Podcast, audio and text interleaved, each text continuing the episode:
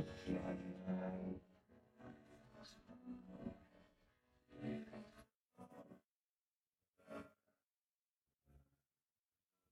Kronika paryska. I Piotr Witt. Dzień dobry, panie redaktorze. Witam pana, panie prezesie. Witam wszystkich państwa. Media francuskie poświęcają czas antenowy wypadkom bieżącym.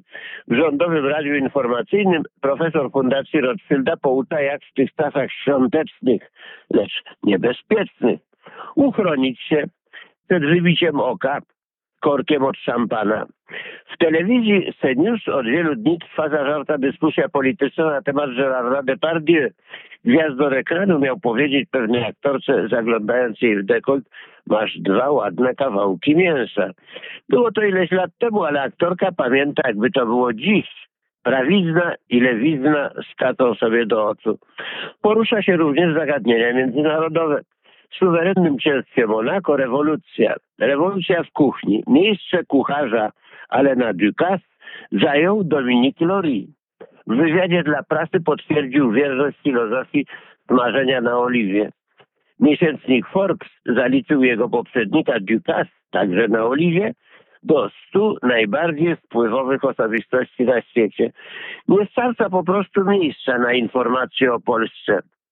Tymczasem w Polsce, nie bacząc na czas świąteczny, realizuje się z wieloletnim opóźnieniem doktrynę Grubej Kreski. Niszczy się archiwa radia, telewizji i Polskiej Agencji Prasowej. Doktrynę Grubej Kreski, przypomnijmy młodzieży, zaproponował w czasach okrągłostołowych redaktor Tadeusz Mazowiecki, aby raz na zawsze uchronić od winy i kary agentów komunistycznych Służby Bezpieczeństwa. Dzisiaj nie chodzi już o nich, ale o bliskie nam rządy premiera Tuska. Zapomnijcie, mówi nowy premier do wyborców, zapomnijcie o tym, co było, kiedy myśmy rządzili. Amber Gold, Ardbi, prosili, Afra Gruntowa, Rozmowy Usowy. Nie pamiętajcie o tym.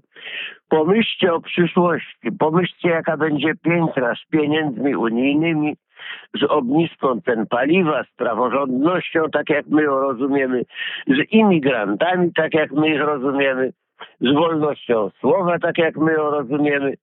Młodzieży Polska niepełnoletnia, pomyśl, jaka wolność wyboru czeka na cię. Będziesz mogła wybrać płeć męską, żeńską, a nawet nijaką. Szanowni panowie gejowie, szanowne panie lesbijki, zaniechajcie bezowocnych prób robienia dzieci metodą chałupniczą. Będziecie mogli wynajmować brzuchy do rodzenia. Brzuchy, za przeproszeniem, kobiet zwykłych. Podobnie uważam archiwa za rzecz niezbędną. Naród pozbawiony pamięci zamienia się w stado. Lata wolnej Europy nauczyły mnie ulotności słowa mówionego. Z 3000 moich kronik radiowych nie pozostało nic.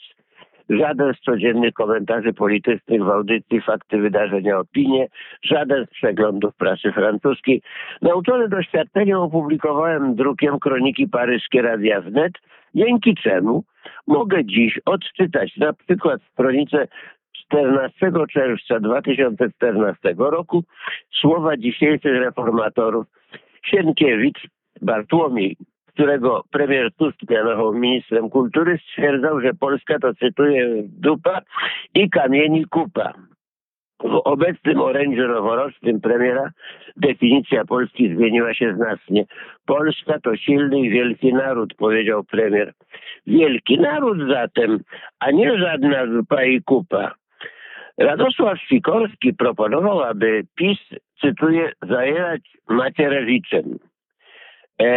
Wytrawny ten dyplomata został w nagrodę ministra spraw zagranicznych. Tym, co gorszyli się sztokowym słownictwem, premier Tusk wyjaśnił, że nie ma się co oburzać, gdyż chodzi o rozmowy prywatne. Posługując się prywatnie polszczyzną rynsztokową, pan Sikorski jako minister spraw zagranicznych oficjalnie tak dbał o czystość języka, zwłaszcza angielskiego, że płacił podobno 5 000 euro ambasadorowi brytyjskiemu za korektę każdego ze swoich przemówień, ale chodziło o język, którym mówi się w Waszyngtonie. W chwilach wolnych czytam także kroniki o Unii Europejskiej. Cytuję. Dochodzenie dotyczące przewodniczącej Komisji Europejskiej trwa zaledwie od miesiąca. Pani Ursula von der Leyen proszą receptę prokuratora generalnego Unii o ujawnienie treści negocjacji prowadzonych przez nią z panem Burlą, weterynarzem, prezesem Pfizera. Przewodnicząca odmawia. Kronika nosi datę 12 listopada 2022 roku. No i co? Zapyta pan prezes. No jedz. Prokurator przypomina tego szewca francuskiego, który bezskutecznie upominał się u Dita Pralin zapłaty za wykonane trzewiki. Chciałbym wiedzieć, powiedział na koniec starosto, kiedy pan Duke raczy mi wreszcie zapłacić za moją pracę. A Duke pogroził mu palcem i odrzekł. Oj, ciekawski ty jesteś, ciekawski. Wszystko chciałbym wiedzieć. Albo imigracja, o której ostatnio znowu wiele się mówi. Francji nie stać na przyjmowanie masowej imigracji. Nie z braku miejsca, czytam w Kronice z 9 września 2015 roku. Po likwidacji armii z poboru, setki koszar stoją puste, można w nich pomieścić armię imigrantów. Ale nowym imigrantom nie można zapewnić pracy w sytuacji, kiedy liczy się samemu 15% bezrobocia. 8 lat temu. Wieczny powrót tej sprawy zatytułował Journal du Dimanche w ostatnią niedzielę artykuł poświęcony nowej francuskiej ustawie imigracyjnej. Informowanie państwa o treści tych ustaw byłoby zwykłą stratą czasu, obecna jest 8. z kolei. Każda ma na celu powstrzymanie nielegalnej imigracji. Ustaw jest coraz więcej, podobnie jak coraz więcej jest nielegalnych imigrantów. Obraz przedstawiony ostatnio przez Cour des Comptes. Cour des Comptes to jest Izba Kontroli Państwa, Naczelna Izba Kontroli Państwa we Francji. Więc ten obraz jest bardzo precyzyjny. Zawiera co najmniej 3 wnioski. Niemoc państwa, chaos prawny i dziura w budżecie. Imigrantów nielegalnych nie udaje się pozbyć. W 2023 roku wywieziono ich 4686, ale między 2019 i 2022 ich liczba wzrosła o 60% i wynosi obecnie 447 256, a więc dzięki zjednoczonym wysiłkom policji, urzędów i służb udało się pozbyć 1%, słownie 1. Ekspulsje muszą być prowadzone lege artis. Tymczasem sądy nie mogą sobie poradzić z nawałem spraw. Dotyczące imigrantów przekroczyły 41% wszystkich spraw prawno-administracyjnych, więc procesy są prowadzone i orzeczenia wydawane byle jak. Problem angażuje co najmniej 10% policji. Nie wiem, jak to jest liczone. I kosztuje państwo francuskie prawie 2 miliardy euro rocznie. Obraz tak karny, że prezes Izby Kontroli wstrzymywał się przez wiele tygodni, zanim zdecydował się opublikować ten raport. Nie chciałem, mówi, aby wpływał na toczącą się debatę polityczną, tłumaczył Pierre Moscovici. Debata poświęcona polityce walki z imigracją nielegalną była początkowo przewidziana w parlamencie na 13 grudnia.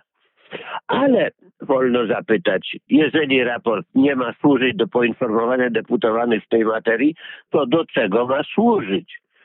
Można podejrzewać, że Pierre Moscovici, stary socjalokomunista, niegdyś jeden z najgorliwszych krzykaczy Mitterranda, współodpowiedzialny za jego fatalną politykę, nie chciał, aby jego nazwisko łączono w parlamencie z dokumentem brzmiącym, jakby go zredagowali Eryk Zemur z Mariną Le Pen. W Kronice paryskiej z 23 czerwca na odmianę, z 26 czerwca 2022 roku czytam w związku z COVID-em informację kryminalną. Cytuję.